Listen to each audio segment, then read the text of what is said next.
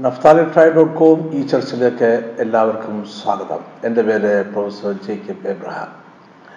യഹൂദന്മാരുടെ ഇടയിൽ വായ്മൊഴിയാൽ പകരപ്പെട്ടിരുന്ന പ്രമാണങ്ങൾ ക്രിസ്തീയ പാരമ്പര്യങ്ങളുടെ പ്രസക്തി പാരമ്പര്യങ്ങളെക്കുറിച്ചുള്ള പ്രൊട്ടസ്റ്റന്റ് സഭകളുടെ കാഴ്ചപ്പാട് എന്നിവയെക്കുറിച്ചുള്ള വളരെ ഹ്രസ്വമായ ഒരു ആമുഖമാണ് ഈ സന്ദേശം.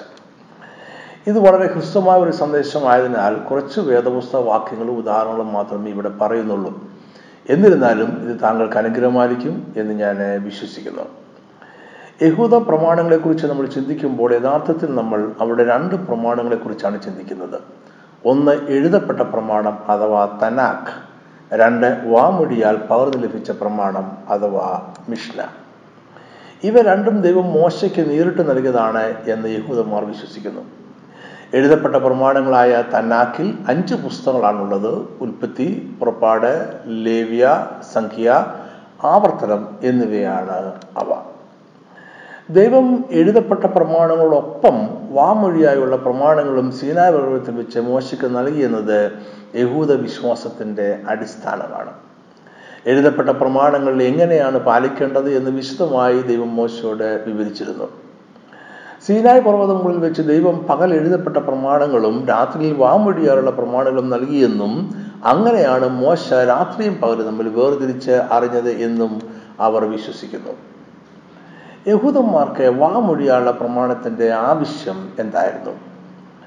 എഴുതപ്പെട്ട പ്രമാണങ്ങൾ സാങ്കേതികമായി മറവായതും അതിനാൽ വിശദീകരണം ആവശ്യമുള്ളതുമായിരുന്നു. അവ ദൈനംദിന ജീവിതത്തിൽ പ്രാവർത്തികമാക്കണമെങ്കിൽ അതിന് തക്ക വിശദീകരണം ആവശ്യമായിരുന്നു. നമ്മുടെ ഈ പഠനം ഹ്രസ്വമായ ഒരു ആമുഖം മാത്രമായതിനാൽ ഒരു ഉദാഹരണം മാത്രം ഞാനിവിടെ പറയട്ടെ. എഴുതപ്പെട്ട പ്രമാണങ്ങളിൽ ചില നിയമങ്ങൾ അക്ഷരാർത്ഥത്തിൽ നടപ്പിലാക്കാൻ ശ്രമിച്ചാൽ അത് വളരെ ഗൗരവമുള്ള അധാർമിക പ്രവൃത്തിയായി മാറും. അധാർമിക പ്രവൃത്തികളെ ന്യായപ്രമാണം അനുവദിക്കുന്നില്ല എന്ന് നമ്മൾ ഓർക്കണം. പുറപ്പാട് പുസ്തകം ഇരുപത്തൊന്നാം അധ്യായം ഇരുപത്തിനാലിൽ കണ്ണിന് പകരം കണ്ണ് എന്ന പ്രമാണം നമ്മൾ വായിക്കുന്നു. ഒരാൾ അബദ്ധത്തിൽ മറ്റൊരു ആളിന്റെ കണ്ണിന് കേടുവരുത്തിയാൽ അയാളുടെ കണ്ണ് നശിപ്പിക്കണമെന്നാണ് ഈ പ്രമാണത്തിന്റെ അർത്ഥം എന്ന് നമുക്ക് ഒറ്റ വായനയിൽ തോന്നും. എന്നാൽ വാമൊഴിയ ലഭിച്ച പ്രമാണം ഇതിനൊരു വിശദീകരണം നൽകുന്നുണ്ട്. കുറ്റം ചെയ്ത വ്യക്തി ഇരയായ വ്യക്തിക്ക് നഷ്ടത്തിന് തുല്യമായ വില നൽകിയാൽ മതിയാകും എന്ന് വാമൊഴി പ്രമാണം വിശദീകരിക്കുന്നു. തുല്യമായ വില എന്ന ദൈവപ്രമാണമാണ് നമ്മളിവിടെ കാണുന്നത്. അതിലൂടെ നമ്മൾ ക്രിസ്തുവിലേക്ക് നടത്തപ്പെടുകയും ചെയ്യുന്നു. ഇങ്ങനെ വാമൊഴിയാനുള്ള പ്രമാണം എഴുതപ്പെട്ട പ്രമാണങ്ങളെ വിശദീകരിക്കുകയും മനുഷ്യർക്കത് പാലിക്കാൻ തക്കവണ്ണം അതിനെ വ്യാഖ്യാനിക്കുകയും ജനങ്ങളെ ക്രിസ്തുവിലേക്ക് നയിക്കുകയും ചെയ്യുന്നു. ന്യായപ്രമാണങ്ങളെ മനസ്സിലാക്കുന്നതിനായി യഹൂദന്മാർ വാമൊഴിയാലുള്ള പ്രമാണങ്ങളെ വളരെയധികം ആശ്രയിച്ചിരുന്നു. വാമൊഴിയാലുള്ള പ്രമാണങ്ങൾ കൂടാതെ ഭാവി തലമുറയ്ക്ക് ന്യായപ്രമാണങ്ങളെ മനസ്സിലാക്കുവാനോ അനുസരിക്കുവാനോ കഴിയുകയില്ല. എന്നാൽ വാമൊഴിയാള പ്രമാണങ്ങൾ ഒരിക്കലും പുതിയ പ്രമാണങ്ങൾ രൂപീകരിക്കുവാൻ അവർ ഉപയോഗിച്ചിട്ടില്ല എന്നത് നമ്മൾ പ്രത്യേകം ശ്രദ്ധിക്കണം. വാമൊഴിയിൽ ലഭിച്ച പ്രമാണങ്ങളുടെ ദൈവിക സ്രോതസ്സിലുള്ള വിശ്വാസം യഹൂദന്മാർക്ക് വളരെ പ്രധാനപ്പെട്ടതാണ്. വാമൊഴി പ്രമാണങ്ങൾ എഴുതപ്പെട്ട പ്രമാണങ്ങളുടെ പ്രായോഗികതയെ വിശദീകരിക്കുന്ന നിയമപരമായ വ്യാഖ്യാനങ്ങളാണ്. വാമൊഴി പ്രമാണങ്ങൾ വാമൊഴികൾ മാത്രം പകരപ്പെടേണ്ടതാണ് എന്നായിരുന്നു അവരുടെ വിശ്വാസം. അവ ഒരു ഗുരുവിൽ നിന്നും ശിഷ്യനിലേക്ക് വാമൊഴിയാൽ പകരപ്പെട്ടിരുന്നു. ശിഷ്യന് എന്തെങ്കിലും സംശയങ്ങൾ ഉണ്ടെങ്കിൽ ഗുരുവിനോട് തന്നെ ചോദിച്ച് വ്യക്തത വരുത്തുവാനുള്ള അവസരമുണ്ടായിരുന്നു. ഗുരു ആകട്ടെ ഈ പ്രമാണങ്ങൾ വാമൊഴിയാൽ മാത്രം പകരപ്പെടുന്നു എന്നതിനാൽ തന്റെ ഗുരുവിന്റെ പക്കൽ നിന്നും കേട്ടതും മനസ്സിലാക്കിയതും അതുപോലെ തന്നെ തന്റെ ശിഷ്യനെ പറഞ്ഞു കൊടുക്കുവാൻ ആത്മാർത്ഥത കാണിച്ചു.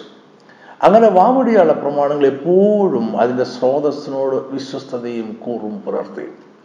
യഹൂദ റബിമാർ ഈ പ്രമാണങ്ങൾ എഴുതി വെക്കുവാൻ തയ്യാറായിരുന്നില്ല. എന്നാൽ പല ആഭ്യന്തര കലാപങ്ങളിലായി അനേകം റബിമാർ കൊല്ലപ്പെട്ടപ്പോൾ അവരുടെ എണ്ണം കുറഞ്ഞു വന്നു. വളരെ അടിയന്തര ഘട്ടങ്ങളിൽ വാമൊഴി പ്രമാണങ്ങൾ ഇല്ലാതെയാകുന്ന സാഹചര്യം ഉണ്ടായാൽ അവ എഴുതി വെക്കാമെന്ന് നിയമമുണ്ടായിരുന്നു. അങ്ങനെ അവ എന്നേക്കുമായി നഷ്ടപ്പെട്ടു പോകാതിരിക്കുവാനായി വാമൊഴി പ്രമാണങ്ങളെ എഴുതി സൂക്ഷിക്കുവാൻ തീരുമാനിച്ചു. ഇരുന്നൂറ് എ ഡിയിൽ റബി ജൂത ദ പ്രിൻസ് എന്നറിയപ്പെട്ടിരുന്ന റബി ഇതെല്ലാം എഴുതി സൂക്ഷിക്കുവാൻ തയ്യാറായി. ആറ് വലിയ വിഭാഗങ്ങളും അറുപത്തിമൂന്ന് ചെറിയ വിഭാഗങ്ങളുമായി അദ്ദേഹം രേഖപ്പെടുത്തി വെച്ച വാമൊഴി പ്രമാണങ്ങളെയാണ് മിഷ്ന എന്ന് വിളിക്കുന്നത്. റബി യൂതയുടെ മിഷ്ന പിന്നീട് അനേകം തലമുറകളായി റബിമാർ വീണ്ടും പഠിച്ചുകൊണ്ടിരുന്നു. ഗമറ എന്നറിയപ്പെട്ടിരുന്ന ഇവരുടെ ചർച്ചകൾ ഏകദേശം മുന്നൂറ് വർഷങ്ങളോളം തുടർന്നുകൊണ്ടിരുന്നു. ഇവരിൽ ചില റബിമാർ മിഷ്ണയിലുള്ള അവരുടെ ചർച്ചകളും അതിലൂടെ ഉരുത്തിരിഞ്ഞു വന്ന തീരുമാനങ്ങളും എഴുതി വെച്ചു. ഇതിനെയാണ് താൽമഡ് എന്ന് വിളിക്കുന്നത്. ഈ വിശദീകരണങ്ങളുടെ പ്രധാന ഉദ്ദേശം മിഷ്ണയെ കൂടുതൽ വ്യക്തമാക്കുക എന്നതാണ്. വാമൊഴി പ്രമാണങ്ങളെ ഗൗരവമായി കാണുന്നതിനോട് വിമുഖത ഉള്ളവരും യഹൂദ ചരിത്രത്തിൽ ഉണ്ടായിട്ടുണ്ട്. അവർ എഴുതപ്പെട്ട വചനത്തിൽ മാത്രം വിശ്വസിക്കുകയും അവയെ അക്ഷരാർത്ഥത്തിൽ തന്നെ അനുസരിക്കുവാൻ ശ്രമിക്കുകയും ചെയ്തു. യേശുവിന്റെ കാലത്ത് ഉണ്ടായിരുന്ന സാധുക്യർ എന്ന വിഭാഗം എഴുതപ്പെട്ട വചനമല്ലാതെ മറ്റൊന്നും അംഗീകരിച്ചില്ല. അതേ കാരണം കൊണ്ട് തന്നെ സാധുക്യർ നിത്യമായ ജീവനിലും മരിച്ചവരുടെ പുനരുത്ഥാനത്തിലും വിശ്വസിച്ചിരുന്നില്ല. എന്നാൽ യേശുവിന്റെ കാലത്തെ പരീശന്മാർ വാമൊഴി പ്രമാണങ്ങളിൽ വിശ്വസിച്ചിരുന്നു. ഇനി നമുക്ക് യേശു മിഷ്ണ അഥവാ വാമൊഴി പ്രമാണങ്ങളെ എങ്ങനെയാണ് സമീപിച്ചത് എന്ന് നോക്കാം. യേശു തന്റെ പ്രസംഗങ്ങളിൽ വാമൊഴി പ്രമാണങ്ങൾ എടുത്തു പറയുന്നുണ്ട്. എന്നാൽ ദൈവപ്രമാണങ്ങളുടെ അവസാന വാക്കായോ അടിസ്ഥാനമായോ എഴുതപ്പെട്ട പ്രമാണങ്ങൾക്ക് തുല്യമായോ യേശു അതിനെ അംഗീകരിച്ചിട്ടില്ല എന്ന് വേണം നമ്മൾ മനസ്സിലാക്കുവാൻ. ഇതിന് മതിയായ കാരണങ്ങൾ ഉണ്ട്. യേശുവിന്റെ കാലത്ത് യഹൂദന്മാരുടെ വാമൊഴി പ്രമാണങ്ങളും വ്യാഖ്യാനങ്ങളും പ്രവൃത്തിയാലുള്ള നീതീകരണം എന്ന ലക്ഷ്യത്തിലേക്ക് നീങ്ങിയായിരുന്നു. പരീശന്മാരായിരുന്നു അന്നത്തെ വ്യാഖ്യാതാക്കൾ. മനുഷ്യർക്ക് ചെയ്യുവാൻ പാടില്ലാത്ത കാര്യങ്ങളുടെ നീണ്ട പട്ടിക തന്നെ അവർ തയ്യാറാക്കി. ഇതിലൂടെ ദൈവപ്രമാണങ്ങളെ കൂടുതൽ ഉന്നതമാക്കുകയാണ് തങ്ങൾ ചെയ്യുന്നത് എന്ന ചിന്ത മനുഷ്യരുടെ ഹൃദയങ്ങളിൽ ഉളവാക്കി. എന്നാൽ യഥാർത്ഥത്തിൽ അവർ ദൈവപ്രമാണങ്ങളെ ദുർബലപ്പെടുത്തുകയാണ് ചെയ്തത്. ദൈവപ്രമാണങ്ങളെ മനുഷ്യർക്ക് പാലിക്കുവാൻ പ്രയാസമുള്ളതാക്കി തീർത്തു എന്നത് മാത്രമാണ് പരീശന്മാരുടെ വ്യാഖ്യാനങ്ങളുടെ ഫലം. പരീശന്മാരുടെ വ്യാഖ്യാനങ്ങൾ ഏറ്റവും വലിയ അപകടം. അവ പ്രവൃത്തിയാലുള്ള നീതികരണം എന്ന തെറ്റായ ചിന്തയിലേക്ക് മനുഷ്യരെ നയിക്കുകയും യേശുവിന്റെ ഏകയാഗത്തിലുള്ള വിശ്വാസം മൂലമുള്ള നീതീകരണം എന്നതിലേക്ക് വിരൽ ചൂണ്ടാതെ ഇരിക്കുകയും ചെയ്തു എന്നതാണ്. അതുകൊണ്ട് യേശു അവയെ നിങ്ങളുടെ സമ്പ്രദായമെന്നും മനുഷ്യരുടെ സമ്പ്രദായമെന്നും വിളിച്ച് തള്ളിക്കളഞ്ഞു.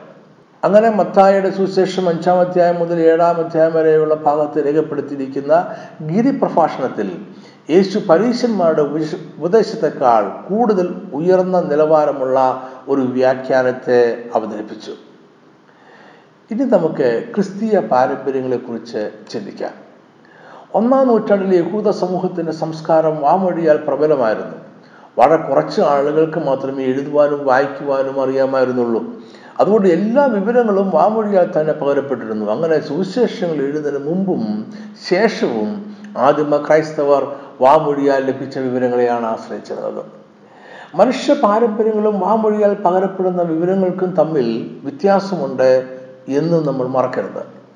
ചരിത്ര സംഭവങ്ങളുമായോ എഴുതപ്പെട്ട ദൈവചനമായോ വലിയ ബന്ധമില്ലാതെ തന്നെ മനുഷ്യരുടെ നിലനിൽക്കുന്ന സമ്പ്രദായങ്ങളെയാണ് പാരമ്പര്യം എന്ന് വിളിക്കുന്നത്. വാമൊഴി എന്നത് വിവരങ്ങളും വിശ്വാസങ്ങളും മനുഷ്യരുടെ ഇടയിൽ പകരപ്പെടാൻ ഉപയോഗിക്കുന്ന ഒരു മാർഗമാണ്. അതായത് വേദോത്സവത്തിലെ പല വിവരങ്ങളും ആദ്യം വാമൊഴിയാൽ പകരപ്പെട്ടിരുന്നവയാണ് എന്നലവ മാനുഷിക പാരമ്പര്യങ്ങൾ അല്ല. വാമൊഴിയാൽ പകരപ്പെട്ടതോ ദൃക്സാക്ഷികളുടെ സത്യസന്ധമായ വിവരണങ്ങൾ ആണ്. മിക്ക അവസരങ്ങളിലും വേദവസ്തു സംഭവങ്ങൾ അപ്പോൾ തന്നെ ഏതെങ്കിലും രീതിയിൽ ഏതെങ്കിലും വ്യക്തികൾ എഴുതി രേഖപ്പെടുത്തിയിരുന്നു എന്നും നമ്മൾ മനസ്സിലാക്കുന്നുണ്ട്. വാമൊഴിയാൽ പകരപ്പെട്ട് ലഭിച്ച വിവരങ്ങളെ സുവിശേഷങ്ങൾ എഴുതുവാൻ ഉപയോഗിച്ചിട്ടുണ്ട്. എന്നാൽ സുവിശേഷങ്ങൾ മാനുഷിക പാരമ്പര്യങ്ങളുടെ അടിസ്ഥാനത്തിൽ എഴുതപ്പെട്ടതല്ല.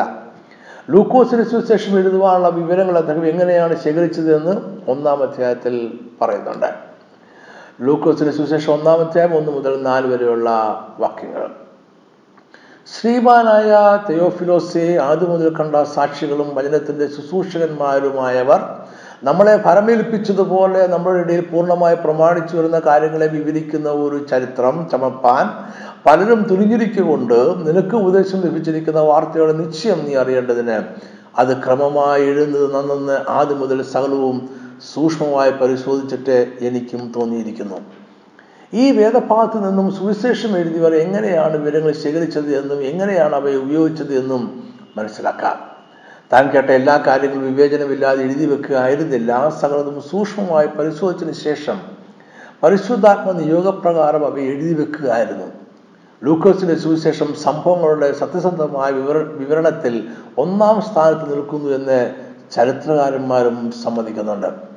തീർച്ചയായും അദ്ദേഹം എഴുതിയ സുവിശേഷത്തിലെ പല ഭാഗങ്ങളും വാമൊഴിയാൽ ജനങ്ങളുടെ ഇടയിൽ പകരപ്പെട്ടുകൊണ്ടിരുന്നത് തന്നെയാണ്. ലൂക്കോസിനേക്കാൾ മുമ്പ് എഴുതിയ മർക്കോസിന്റെ സുവിശേഷത്തിലും പല സംഭവങ്ങളും ഒരുപോലെ രേഖപ്പെടുത്തിയിട്ടുണ്ട്. വായിക്കുവാനും എഴുതുവാനും അറിയാവുന്നവർ ചുരുക്കമായിരുന്ന ഒരു കാലത്ത് വാമൊഴിയാൽ പകർന്ന വിവരങ്ങൾ കൃത്യത ഉള്ളതായിരിക്കുവാൻ ജനങ്ങൾ ശ്രദ്ധിച്ചിരുന്നു. ക്രിസ്തീയ വിശ്വാസ പ്രമാണങ്ങൾ വിശീകരിക്കപ്പെടുന്നത് പ്രധാനമായും രണ്ട് രീതികളിലാണ്. ഒന്ന് കത്തോലിക്ക ഓർത്തഡോക്സ് വിഭാഗങ്ങളുടെ പ്രമാണങ്ങൾ. രണ്ട് പ്രൊട്ടസ്റ്റന്റ് വിഭാഗങ്ങളുടെ പ്രമാണങ്ങൾ. എന്താണ് ഇവരുടെ വ്യത്യാസങ്ങൾ എന്ന് അല്പമായി നമുക്ക് നോക്കാം.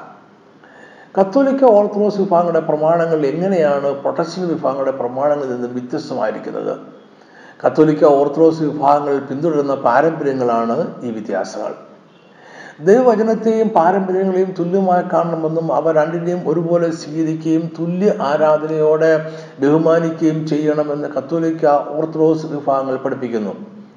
സഭാവിശ്വാസം ദൈവവചനത്തിലും പൂർവികരുടെ പാരമ്പര്യങ്ങളിലും അടങ്ങിയിരിക്കുന്നു എന്നാണ് അവർ പഠിപ്പിക്കുന്നത്. വിശ്വാസത്തെ പഠിപ്പിക്കുവാനും നിലനിർത്തുവാനും അവർ മാനുഷിക പാരമ്പര്യങ്ങളെയും ഐതിഹ്യങ്ങളെയും കഥകളെയും ഉപയോഗിക്കുന്നു. അവരുടെ ദൈവവിശ്വാസം ദൈവജനത്തിൽ മാത്രം അടിസ്ഥാനമാക്കിയതല്ല.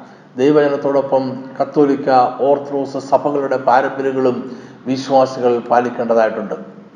മനുഷ്യരുടെ ഏകദേശം അറുപത് തലമുറകളായി പകർന്നു ലഭിച്ചത് എന്ന് അവകാശപ്പെടുന്ന കത്തോലിക്ക പാരമ്പര്യങ്ങൾ അവ്യക്തമായ വിശ്വാസ പ്രമാണങ്ങളുടെ കൂമ്പാരമാണ്. അവരുടെ പാരമ്പര്യങ്ങളുടെ സ്രോതസ് പോപ്പ് ബിഷപ്പ് എന്നിവരുടെ പഠിപ്പിക്കലുകൾ ഒരു പുരോഹിതൻ ഞായറാഴ്ച സഭയിൽ പറഞ്ഞ പ്രസംഗം ഒരു കത്തോലിക്ക ദൈവശാസ്ത്രജ്ഞന്റെ കണ്ടെത്തലുകൾ. ഏതെങ്കിലും ഒരു അമ്മയും കുഞ്ഞുങ്ങൾക്കും ജപമാല പ്രാർത്ഥന വേളയിൽ ഉണ്ടായ അനുഭവങ്ങൾ ഒരു വിശ്വാസി പറഞ്ഞ ചില പ്രത്യേക അനുഭവങ്ങൾ എന്നിവ ആണ്. പ്രൊട്ടസ്റ്റന്റ് സഭാ വിഭാഗങ്ങൾ ദൈവവചനം മാത്രം എന്ന പ്രമാണത്തിൽ അടിയുറച്ച് വിശ്വസിക്കുന്നു. വിശ്വാസത്തിന്റെയും ധാർമ്മികതയുടെയും കാര്യത്തിൽ വേദപുസ്തകം മാത്രമാണ് ആധികാരിക അടിസ്ഥാനമെന്ന് പ്രൊട്ടസ്റ്റന്റ് വിഭാഗം ഉറച്ച് വിശ്വസിക്കുന്നു. സഭ നവീകരണക്കാർ കത്തോലിക്ക സഭയിൽ നിന്ന് വിട്ടുമാറുവാനുള്ള മുഖ്യ കാരണവും ഇതായിരുന്നു. യേശുക്രിസ്തുവും അപ്പോസലന്മാരും യഹൂദന്മാരുടെ വാമൊഴി പ്രമാണങ്ങളിൽ നിന്ന് ഉദ്ധരണികൾ ഉപയോഗിച്ചിട്ടുണ്ട് എങ്കിലും ക്രൈസ്തവ വിശ്വാസ പ്രമാണങ്ങൾ രൂപീകരിക്കുവാനോ ഉറപ്പിക്കുവാനോ ആശ്രയിക്കുവാനോ യോഗ്യമായ സ്രോതസ്സായി അവയെ ഉപയോഗിച്ചിട്ടില്ല. ഇത് ദൈവവചനം മാത്രമെന്ന കാഴ്ചപ്പാടിനെ ഉറപ്പിക്കുന്നു. വേദപുസ്തകം എഴുതപ്പെട്ട മൂലഭാഷകളുടെ പഠനം പുരാവസ്തു ഗവേഷകർ ശേഖരിക്കുന്ന വിവരങ്ങൾ ചരിത്രം ആദ്യ നൂറ്റാണ്ടിലെ ക്രൈസ്തവ വിശ്വാസികൾ എഴുത്തുകൾ എന്നിവ എല്ലാം വചനം പഠിക്കുവാനായി ഉപയോഗിക്കുന്നതിൽ പ്രൊട്ടസ്റ്റന്റ് വിഭാഗത്തിന് യാതൊരു വിയോജിപ്പുമില്ല. എന്നാൽ മനുഷ്യ പാരമ്പര്യങ്ങളെ ദൈവചനത്തിന് തുല്യമായി കാണുന്നതിനെ അവർ എതിർക്കുന്നു. നമ്മൾ ഇതുവരെയും യഹൂദ വാമൊഴി പ്രമാണങ്ങളെക്കുറിച്ചും കത്തോലിക്ക ഓർത്തഡോക്സ് വിഭാഗങ്ങളുടെ പ്രമാണങ്ങളെക്കുറിച്ചും ദൈവവചനത്തിൽ മാത്രം അടിസ്ഥാനമായ ക്രിസ്തീയ വിഭാഗങ്ങളെക്കുറിച്ചും ചില വിവരങ്ങൾ പരാമർശിക്കുക ആയിരുന്നുവല്ലോ. ഇതിൽ നിന്നും നമ്മൾ എത്തിച്ചേരേണ്ടുന്ന നിഗമനം എന്താണ്? ശ്രദ്ധാപൂർവം നമ്മൾ പഠിച്ചാൽ കത്തോലിക്ക ഓർത്തഡോക്സ് വിഭാഗങ്ങളുടെ പാരമ്പര്യങ്ങൾ ദൈവവചനത്തിന് തുല്യമല്ല എന്ന് നമുക്ക് മനസ്സിലാക്കാവുന്നതാണ്. അവരുടെ പാരമ്പര്യങ്ങളും വാദങ്ങളും ദൈവവചനത്തിന്റെ മുഖ്യ പഠിപ്പിക്കലുകളിൽ നിന്നും ജനത്തെ അകറ്റുന്നതാണ്. ഇവരുടെ പാരമ്പര്യങ്ങളിൽ യാതൊന്നും രണ്ട് ദശോനിക്കർ രണ്ടാമത്തെ പതിനഞ്ചാമത്തെ വാക്യത്തിൽ പറഞ്ഞിരിക്കുന്ന അപ്പോസ്റ്റർമാരുടെ പഠിപ്പിക്കലുകൾ അല്ല.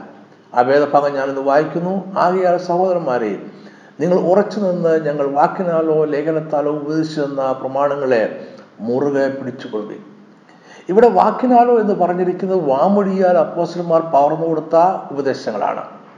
നാം മുമ്പ് പറഞ്ഞതുപോലെ യേശു അപ്പോസ്റ്റന്മാരും യഹൂദ വാമൊഴി പ്രമാണങ്ങളിൽ നിന്നുമുള്ള ഉദ്ധരണികൾ ഉപയോഗിച്ചിട്ടുണ്ട്. എന്നാൽ അവർ ഒരിക്കലും വാമൊഴി പ്രമാണങ്ങളെ ഏതെങ്കിലും ഒരു ഉപദേശം സ്ഥാപിക്കുവാനോ പുനഃസ്ഥാപിക്കുവാനോ വ്യത്യാസപ്പെടുത്തുവാനോ ആയി ഉപയോഗിച്ചിട്ടില്ല. എല്ലാ തിരുവടുത്തും ദൈവശാസ്ത്രീയമാണ് എന്ന് രണ്ട് തിമത്തിയോസ് മൂന്നാമധ്യായം പതിനാറാമത്തെ വാക്യത്തിൽ പറയുന്നു. അതുകൊണ്ട് തിരുവഴുത്തിലെ എല്ലാ വാക്കുകളും ദൈവത്താൽ നിയോഗിക്കപ്പെട്ടതുമാണ്.